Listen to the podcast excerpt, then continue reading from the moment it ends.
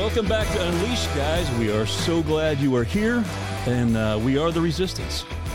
This is going to be a fun uh, few episodes we're going to be doing because we're going to be talking about something that, that I affectionately call the, the Big Five Man Killers.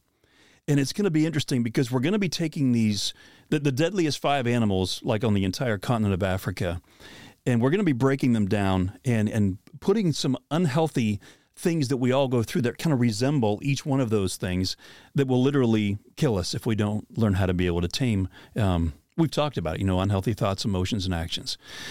But before we get started, Eric just got back from vacation here. I did, and uh, good to see you. Yeah, good to see you. So, questions? Anything Yeah. come in? Uh, you've mentioned the big five in the past. Uh, someone wrote in and wanted to know how did the elephant end, o- uh, end up on the list of the big five? I don't think people think of elephants as, uh, I think it's I think it's the first word. yeah, Big. ele- big, Yeah, I mean they don't have to do anything; they can just sit on you. right? I mean, they're what's crazy about elephants is, you know, they're like ten feet tall, right at the shoulder. You can be like driving through the the African bush, and one can be standing there, and if it's not moving, you almost can't pick it out. It's it's bizarre, just the way the color scheme, even though they're this gray, it just kind of blends in. Huh. And man, I'll tell you what, elephants are are freaky. There was um, this is a little side note here. I can't remember which um, which country in the African continent it was, but they had been uh, they had been killing um, off some of the old bulls. I mean, uh, the poachers. And the problem was when they kill off the old bulls and left the young bulls, there was no old bull there to, to mentor, right? You know, we, we know the value here of, of fathers mentoring their sons and what happens when, when a boy doesn't have a father. It's the same thing in the animal kingdom.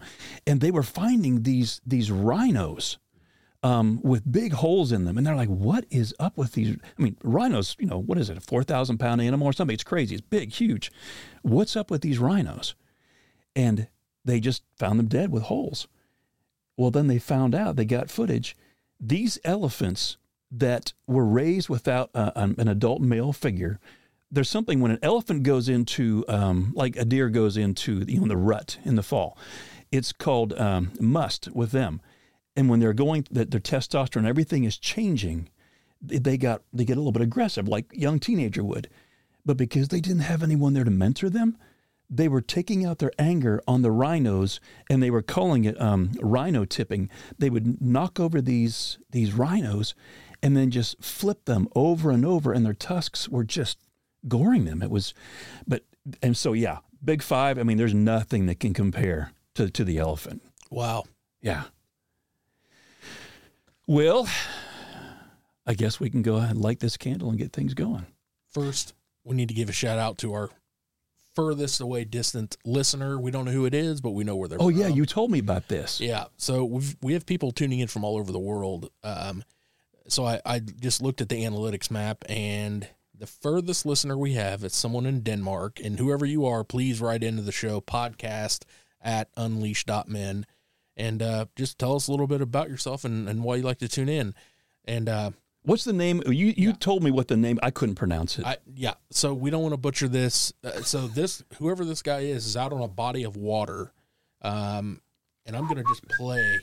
Yeah, you ready for this? yeah, Roskilde Fjord. Rusculafua. Common spelling on that. Uh, so I also have it translated more into like the English, what we would, you know. Here we go. Roskilde Fjord. There Okay, that's a little easier. A little easier, but you know, Yeah.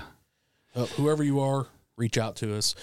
Thank you for all of our listeners all around the world. Canada, we have uh, uh, Germany, Brussels, uh, you know, you name it. But this guy in Denmark, Yeah, that's yeah, he's solid. And I'm Or hoping he's not wearing. If he's out on a lake, hopefully he doesn't have wooden shoes. He's got probably fishing boots or something. Or Fishing boots, yeah. be cool if it was like a submarine. You know, someone's got the antenna up, they're listening out there. That if it would is, hey, hi guys. Yeah, hello. Well, this is going to be a fun episode. Um, you know, lack of purpose is what we're going to be talking about. That's the number one man killer. And I'll explain how um, we came to name these one through five. Um, and I'll, I'll, I'll, talk about that in just a little bit. But each one of these man killers, as we go through this, uh, I've given basically uh, like there was like 12 things that I, I gave a group of about 400 men. And I said, here's the 12 things that men struggle with. But I want you, in order of importance to you, what are the, the big five? You know, your top five that you struggle with. And I'll, I'll explain that in just a little bit. But, you know, I think all of us, it, you know, one of the coolest things, Eric, I was, when I was on vacation, my daughter got a hold of me. My, we were, my family, my wife and uh, stepdaughter, we were all sitting around the pool. And my daughter calls me and she says, Dad, she goes, there was a girl that I was a marching band with. She was like 24 years old now. And somehow she heard this podcast. And I played that recording for you when I got in here today. I said, This is interesting. And she was like giddy. I mean, she was loving it. Um, and her name was Sine. And so I want to give a shout out. Thank you so much for those kind words that you said. And she was like, "Man, this this is for everybody. Why is it mostly marketed for men?" And again, that's mostly who my my uh, my audience is but it absolutely applies to all of us, men and women alike. So, anyhow, thank you uh, so much from that. And so, in finding our purpose, we always have to come back to our identity. Like we started in week one and we talk about every single week identity, identity, identity, because you will not be able to find your purpose unless you understand your identity really is Christ in you because he's the one steering the ship.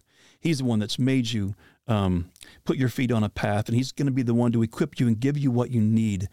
And it's always about Him. I was at Rick Warren. What was the book? Uh, Purpose Driven Life. I think the book starts off with something like, um, "It's not about you." I think that was kind of how it started started off. And man, it's so true. We we all have these things. We we think that the world should be telling us, you know, what we should be doing, and we have. You've seen these, I'm sure, in some of these self help books. You you go to someone and say, "Hey, tell me what am I really good at? Better than the next ten thousand people." And we begin to look for those things. I think there's some truth in that. You know, what are we gifted at? What are we really good at? Um, but man, let's go back and, and look at like uh, uh, Moses. You know, he wasn't a gifted speaker, right? But what did God do through him was powerful. And I think I said this a couple weeks ago. I was listening to one of the podcasts and I said something about God doesn't like to just work through the improbable. He likes to work through the impossible because then he gets all all the glory for it. So as you're searching, you know, the next couple of weeks as we talk about uh, lack of purpose, and we're actually going to talk about this for the next two weeks, be thinking, you know, about about what maybe God is going to be saying to you through these, those breadcrumbs that you're going to be able to go back and start to trace to see his hand in, in everything that's been going on as you begin to search and find that thing that really does make you you come alive. So with with men, you know, our biggest question, we talked about this a few weeks ago, was, you know, my big question is, you know, do I have what it takes? And for a woman, you know, it's it's very, very similar, you know, am I enough? But for all of us, that question comes back, you know, who am I really? And we've said, you know, Christ in me is who we really are as a believer. But we all go through that searching process, trying to discover who we are. And all those things, as we go through each decade of life, you know, we're being formed and shaped like a fjord, like we talked about um, you know, in one of the, the podcasts where we were shipwrecked and I was going back to that fjord. You know, they've been they've been, you know, carved out over, you know, thousands and thousands of years. And God is carving us. He is He is shaping us um, to be exactly who He wants us to be for His glory, for His purpose. And the, the one of the main things I love is until um, I take my last breath on this earth, I still have purpose. So no matter how old you are, um, you've got purpose if you're still breathing. And I'm glad you're here if you're listening to this. But when I was, Eric, did you ever go to uh, like youth conventions when you were young at all? I did not. You did not. You know, a lot of people came to, to Christ maybe later in life too and never had a chance to do that. I I think I said one time I was born in a pew, I think. I mean, we were in church all the time. And there was a youth convention. It was the, the Church of God out of Anderson, Indiana. They had their big national youth convention. It seemed like it was maybe every two years. I think it was 1974. It was in Denver, Colorado. And I'm trying to figure out who I am. I'm 13 years old. I'm on the bus. I'm going out there wondering, you know, who am I going to be? What what does God have in store for me as I'm going to this youth convention? But girls were now on the radar. You know, I'm 13 years of age and I'd never kissed a girl. I'd never held a girl's hand. I didn't even want to look at her. I was scared to death. So I'm in the back of this bus, and the cool kids are riding in the back, and some of them were letting me hang out in the back of this bus, tour bus. And so I'm going, this is this is pretty cool. I'm trying to, you know, fit in. And maybe about halfway there, it was starting to get dark out. Well, we all know teenagers when when the lights go down can start to like, you know, pull pranks and do different things. Well, they decided to play this little game. And they saw I had a little remember transistor radios? I had a little black and white transistor radio. And they said, "Can we borrow that?" And I'm thinking, "Yeah, I was wanting to fit in with them." And so I borrowed this little transistor radio, or they do. And they said, "Okay, here's the rules of the game." They put it on the floor, and there's, two seats on each side in the back of the bus. They put it on the floor, and they said, "We're going to spin the radio." And they made sure that whoever was sitting in the back, this is why they wanted me to get in the back. You had to be sitting beside a girl, but they didn't tell you what they were doing. And when they, it was basically they're playing spin the radio. This is our youth convention game on the way there. The, the, the youth workers know they're all up in the front. Right. I was scared to death, but I'm thinking, oh well, I I didn't understand. I was figuring it was going to be somebody else doing the kiss. Well, they spin the thing, and the first person that it points to the row is me sitting in the row with this girl. I'd never kissed a girl in my life. I barely even knew who she was. And if I remember right, she had a little bit of hair on her upper lip. Oh. And I was like, okay, this is really uncomfortable for me right now. Hello, Tom Selleck. Yeah. and it, uh-huh. it doesn't get any better, you know, because you're, you're like, you, you don't want them to know it's your first rodeo. Right. So you're trying to be cool. And she turns around and I, I just close my eyes. And I can remember her kissing me. And all of a sudden I was like, what is that?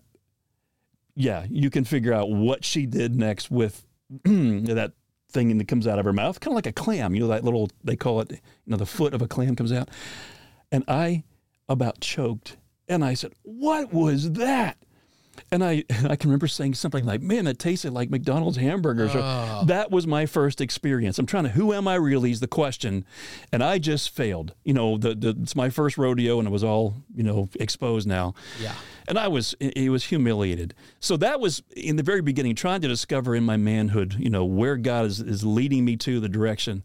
Uh, yeah, that was not a fun experience for the first one.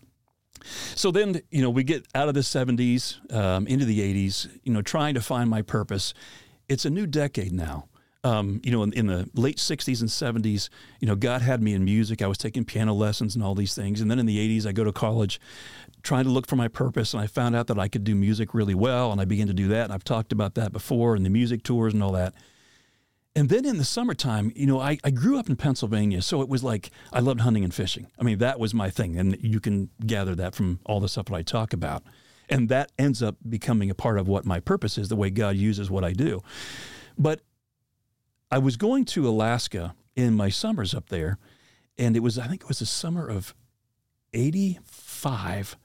I was working on a salmon boat, and this is pretty crazy. So I'm trying to earn my man card. You know, as a lot of us guys, you know, we, we take those early jobs. We're trying to, you know, prove ourselves and, and, you know, earn that man card to prove we have what it takes. And we're in that, we're in a little place, Bristol Bay is huge.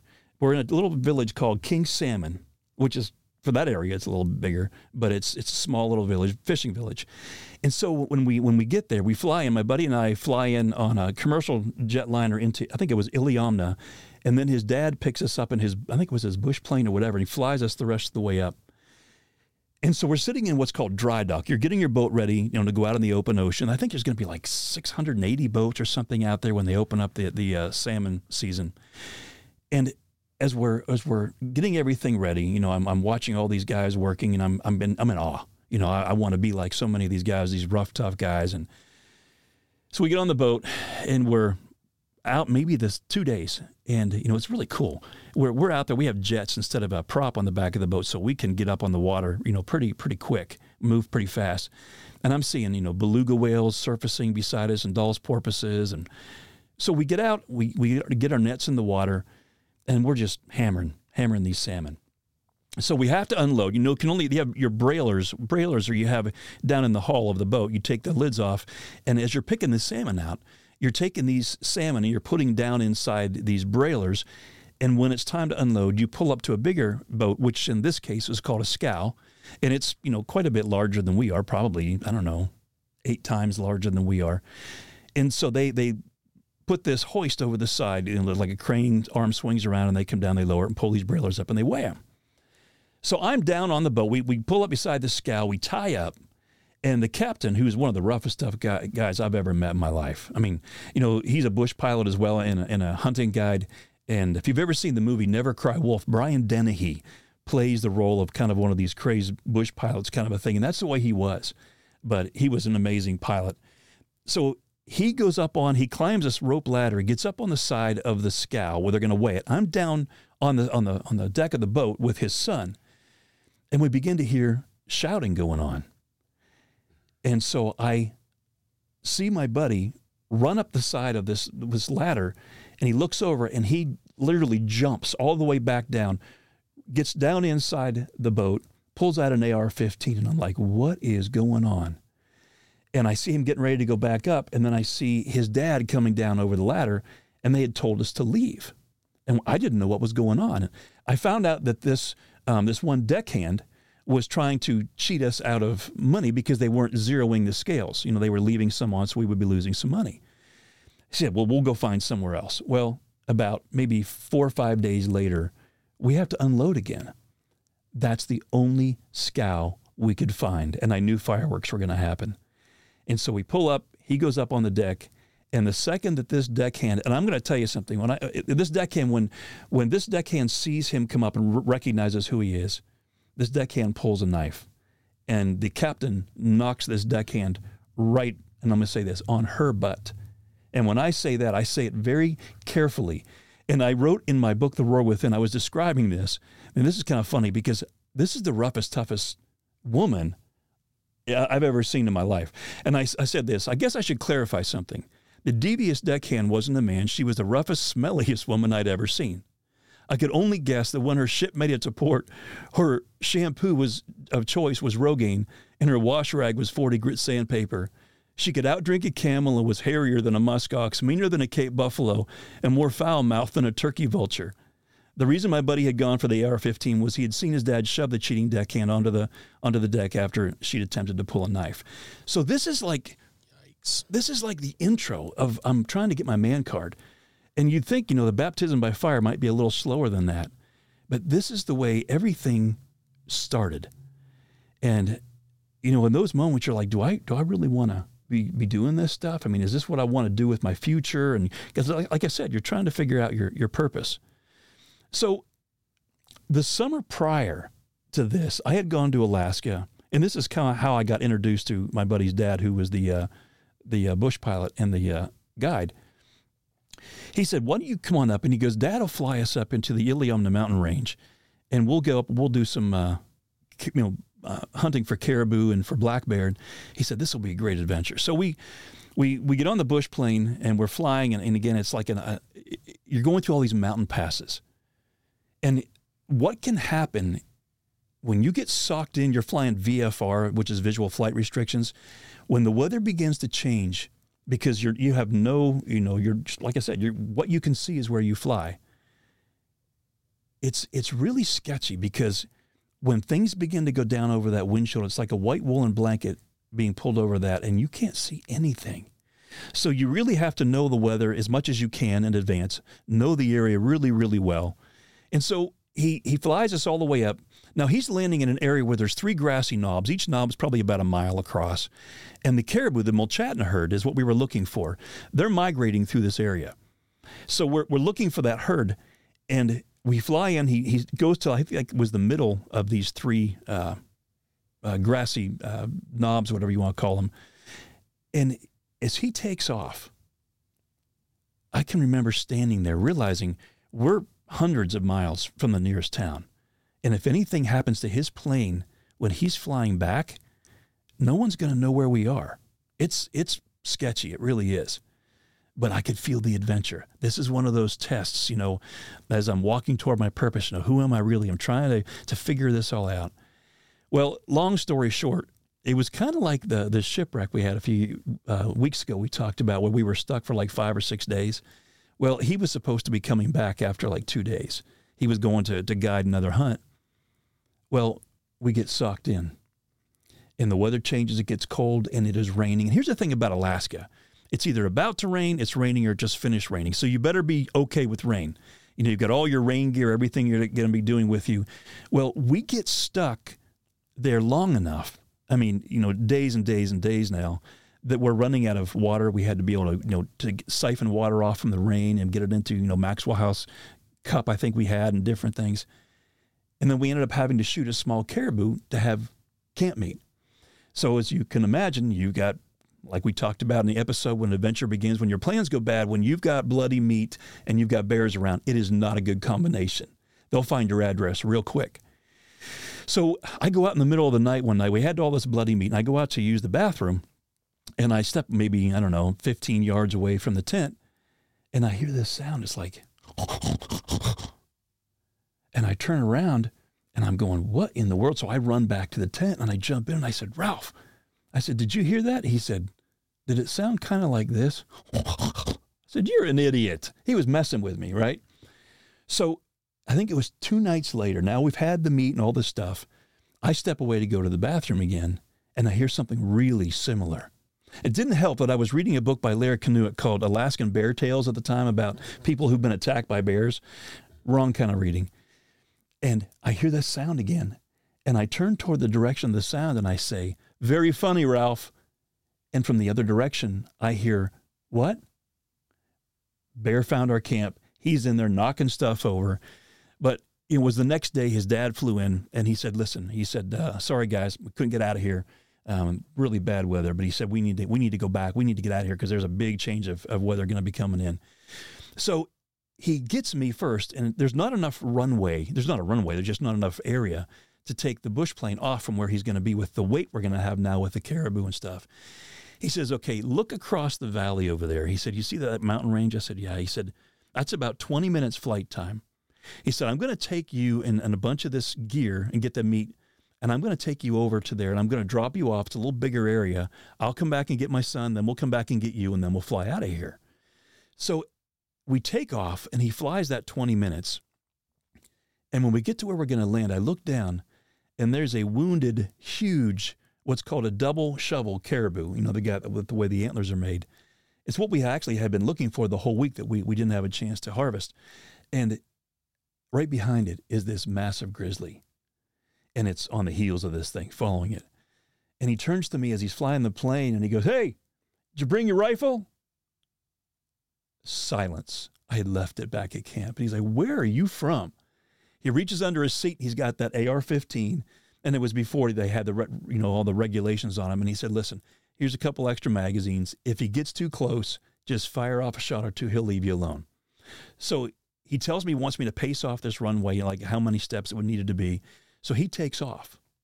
So here I am pacing this this runway off, and that grizzly's following that caribou, maybe 200 yards away in a circle as it's disappearing. Little unnerving, but I thought I'm, I'm going to be okay here. So I'm pacing this runway, and I get to the edge of where this cliff drops off, the direction we're going to be flying toward, and I look maybe 40 yards down the hill, and there's a small plane smashed all over the rocks. I'm like, holy cow. So I make my way down, climb the rocks, and get down there. And the electronics were all gone. I don't know whether the people ever lived or not, but there everything was gone. Now I, I'm feeling this fear, this sense of fear and worry. You know, what if what if they don't make it back somehow? I'm done. You know, no one knows where I'm at. So eventually he does. He comes back, picks us up. We take off. We're flying back. We're going through the mountain passes. We're probably flying at about 1,500 feet, and the weather begins to change, and we're getting socked in this heavy cloud cover is, is coming down. We're at 1,500 feet. We're at 1,200 feet. We're at 1,000 feet. Now we're flying now in, in between these, these mountains, these mountain passes, and they curve, and we're following these. And like I've said before, the bush pilots, every one of them up there will tell you, you have to really pay attention because all the clouds have rocks in them. And this is what they're talking about. So we're down to 750, we're down to 500 feet.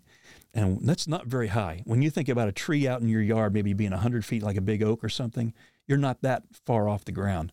And you, you can't see the, the, the turn in the valley's coming. So he says, Boys, I need you to look down and I need you to look for a place to ditch the plane in case we have to. And I'm like, I didn't sign up for this. This is this is pretty scary. And as we are getting closer and closer to the ground, we're at about 300 feet. He'd put out like a mayday, and we get a response. And it was like a little oil refinery or something. They say, "Hey, listen, we know exactly where you are. You can land the plane here, but you can't taxi up. But here's what we want you to do. You're going to see the edge of the pines and the cottonwoods coming up. As soon as those trees stop, put the stick straight down because that's where the end of our runway is. So get ready." Well, this wasn't the Bush pilot's first rodeo. He'd been in these situations. A good pilot can wreck a plane. He's wrecked several of them, but this wasn't one of those times. He followed it, the directions exactly to that voice that was speaking to him, and he walked him all the way to the runway. And I always like to call that like your your GPS, and like when you're using something so you know like your global positioning system. But I like calling, you know, what we're going to be talking about is is like um, God's positioning system. He is going to be laying out those breadcrumbs for us to see where He wants us to go, when He wants us to go. And our job isn't to, to argue with Him or try to listen to the other voices on the outside telling us what we should be doing, but it's a matter of knowing His voice. And when He calls us to move forward, that's exactly what we do. We're obedient in those moments. Well, I told you before about um, my buddy Wade. You know, I met him in Alaska. Uh, I think it was about that time. We were actually sighting rifles in um, on that same hunt. He was going to be going on a moose hunt coming up, so we were we were sitting there together. But that time in my life really was was formative because it, it helped me move forward into some of those challenges that were scary. But I got to see God work amazing things out in learning how to trust Him. You know, I think we all want to please God, and we and that's a great thing. But trusting Him you can't please God unless you trust Him. So, as we now start moving into our purpose, it's really important to know that we have to build a trust with our Heavenly Father. And so, right now, just for a second, you know, as we, we walk into this, I want you to be thinking back about your life and those things that God has brought you through up until this point. And I know in some of those moments you were scared to death. You know, what's going to happen if I can't pay my bills? All whatever the questions that would come up are but you saw God be faithful. Whether you were able to pay those bills or not, maybe someone else showed up and helped you. Maybe you learned a lesson through it. We talked about challenges or gifts, but that's how God works. And He has this amazing purpose uh, for us.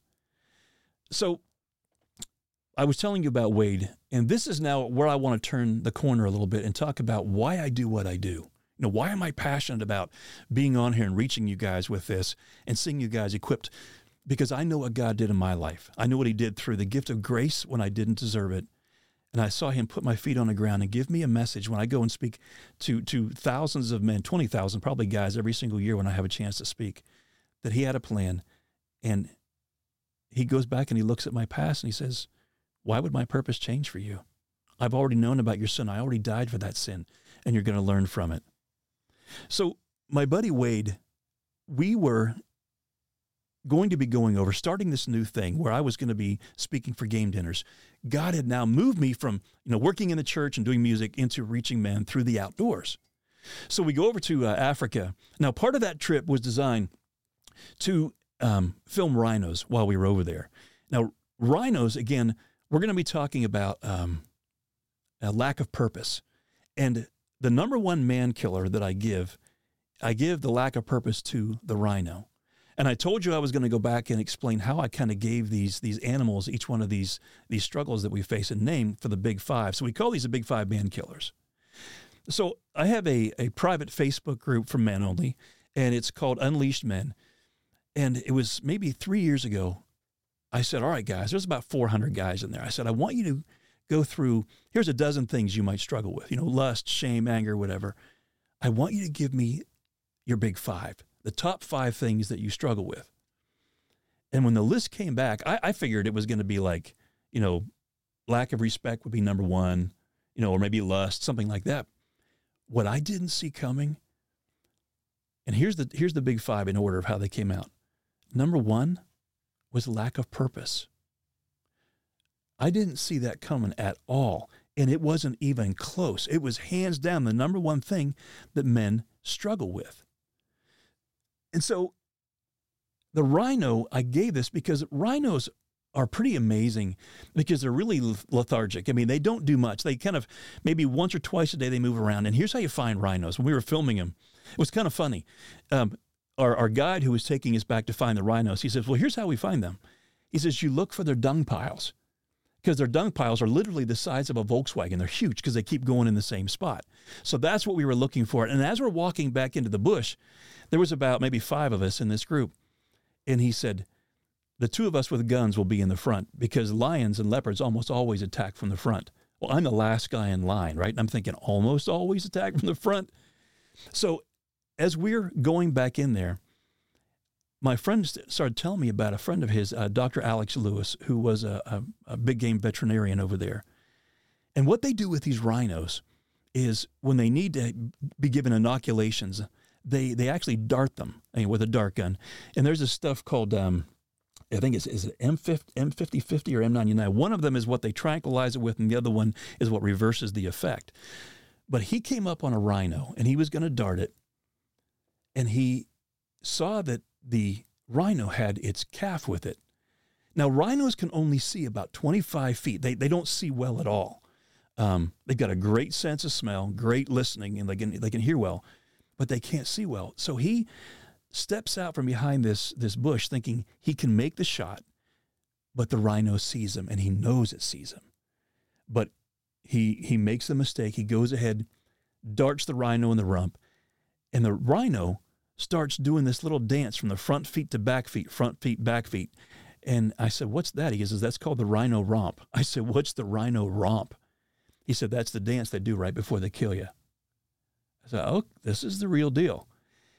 Well, he made the mistake when he saw it doing it. He knew what that meant and he ran. And he had told us here's what he told us when we went back in to look for rhinos. He says, Here is your orientation. If I tell you, do not run, and you run, you will die. If I tell you to get into a tree, do it as quickly as you can, or you will die. End of orientation. I'm like, that's it.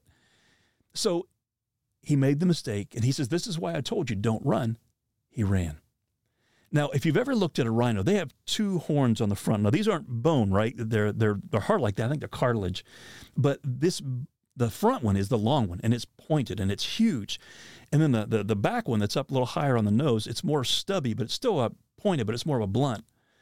Well, he runs, and this rhino takes off after him. The rhino comes up from behind him and lifts its head up between his legs, and the first horn goes right through his thigh. I mean, this is, you can't even imagine. And he says, In that moment, I'm realizing if I don't come up with a plan, I'm dead. And so he's thinking, he's thinking I got to somehow get off of this horn and I got to roll off and then just don't move. Well, before he could do that, the rhino lowers its head and tosses him back onto the second horn, breaking his back.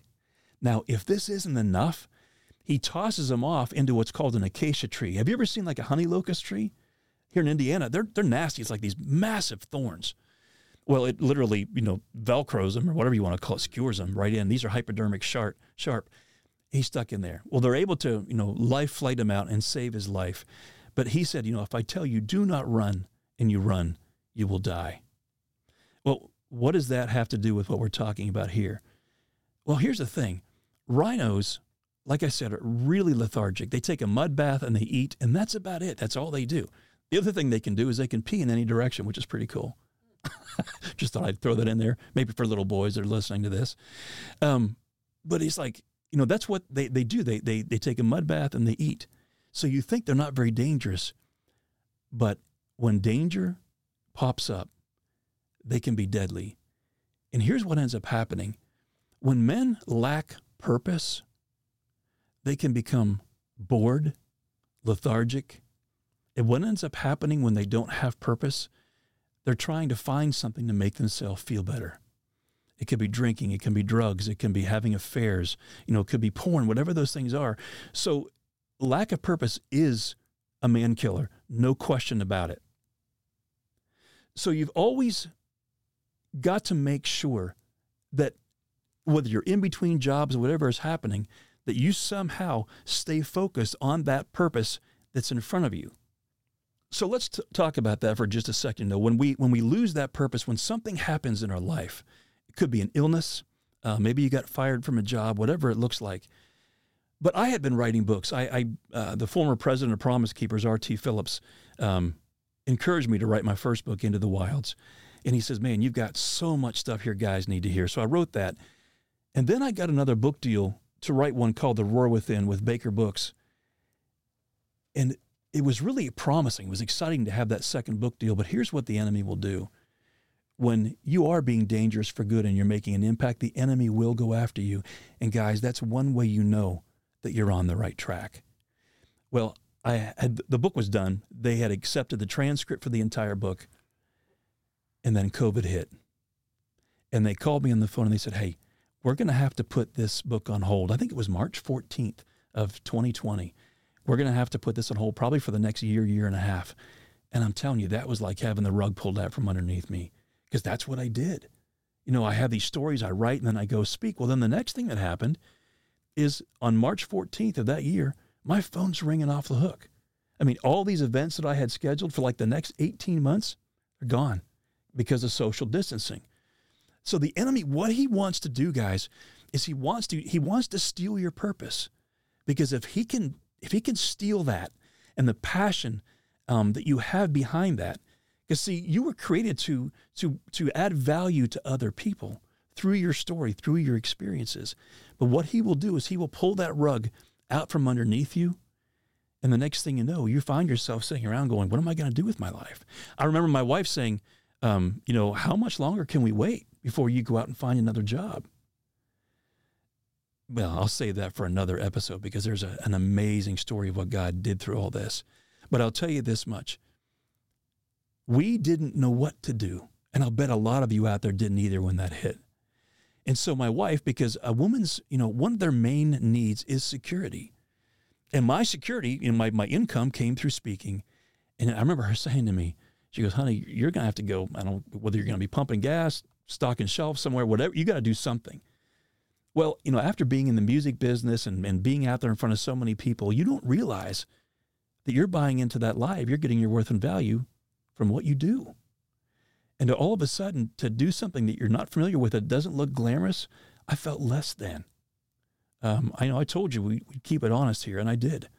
Um, and I found myself realizing, you know, I thought I was better than some of those things but we didn't know what to do. And I, I kept feeling God was saying, Yeah, you're going to have to find something else, which I did for the next year. But He said, I'm not. I'm not telling you that you're going to be stopping. I'm going to show up. And here's the amazing thing I was making less money at what I was doing than all the speaking events, but somehow at the end of the year, I made more money than I would have been had I been speaking. Only God. So here's the, the cool thing I went to my wife and I said, "Let's go meet with our pastor and see if maybe, from telling him what's going on, he can he can give us some encouragement and maybe a word uh, from God." At the end of the conversation, here's what he said. He said, "Brent, Stacy, I'm hearing the Holy Spirit saying one thing. He's saying, stay the course." Well, my wife was a little bit ticked because she was like, "No, I want you to go to Nestle or someplace and work, right?" And she's like, "Let's talk to somebody else."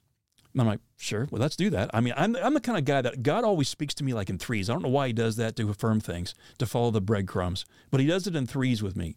So we went to uh, another friend of mine, one of my, my brothers from down in Indianapolis. We'll have on the show another time. And we got together with him, and I said, What is God telling you about this? He says, I'll get back to you. And he did. And he said, God's given me three words stay the course. And my wife looks at me, shaking her head. She goes, Why does God speak to you like this?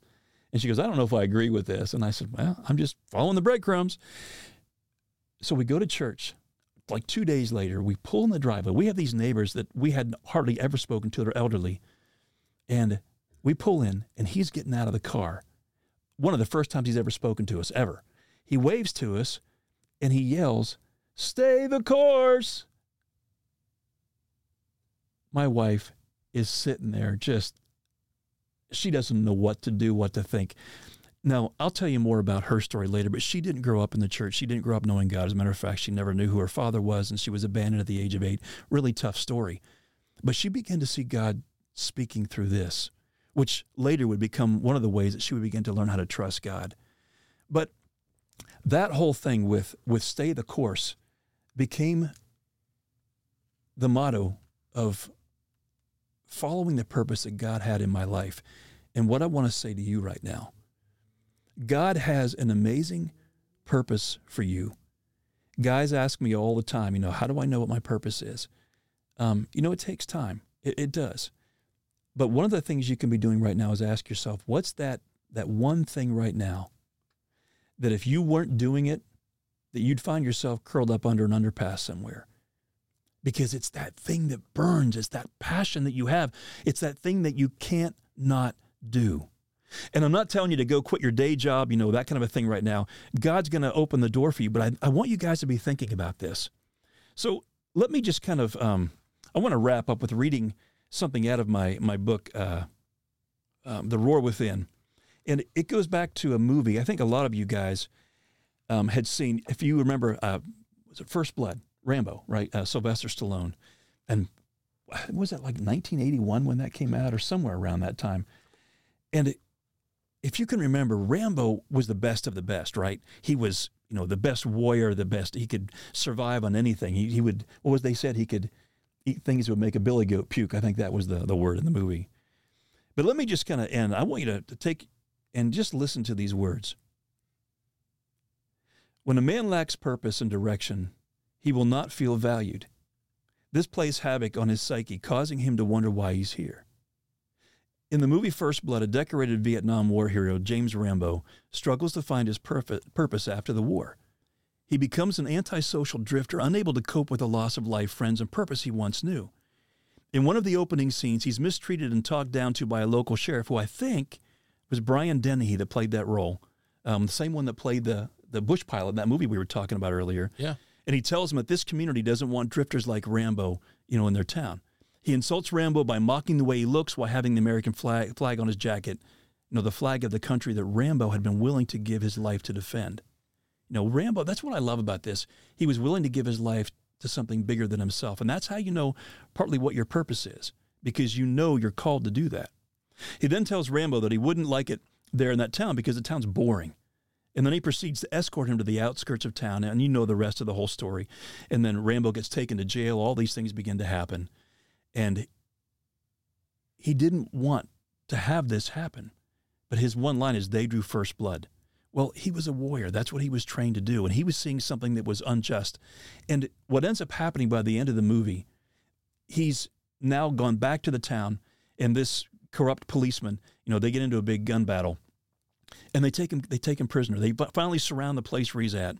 And when they take him around, you can remember his uh, his colonel he comes in and he's telling Johnny, don't let it end like this.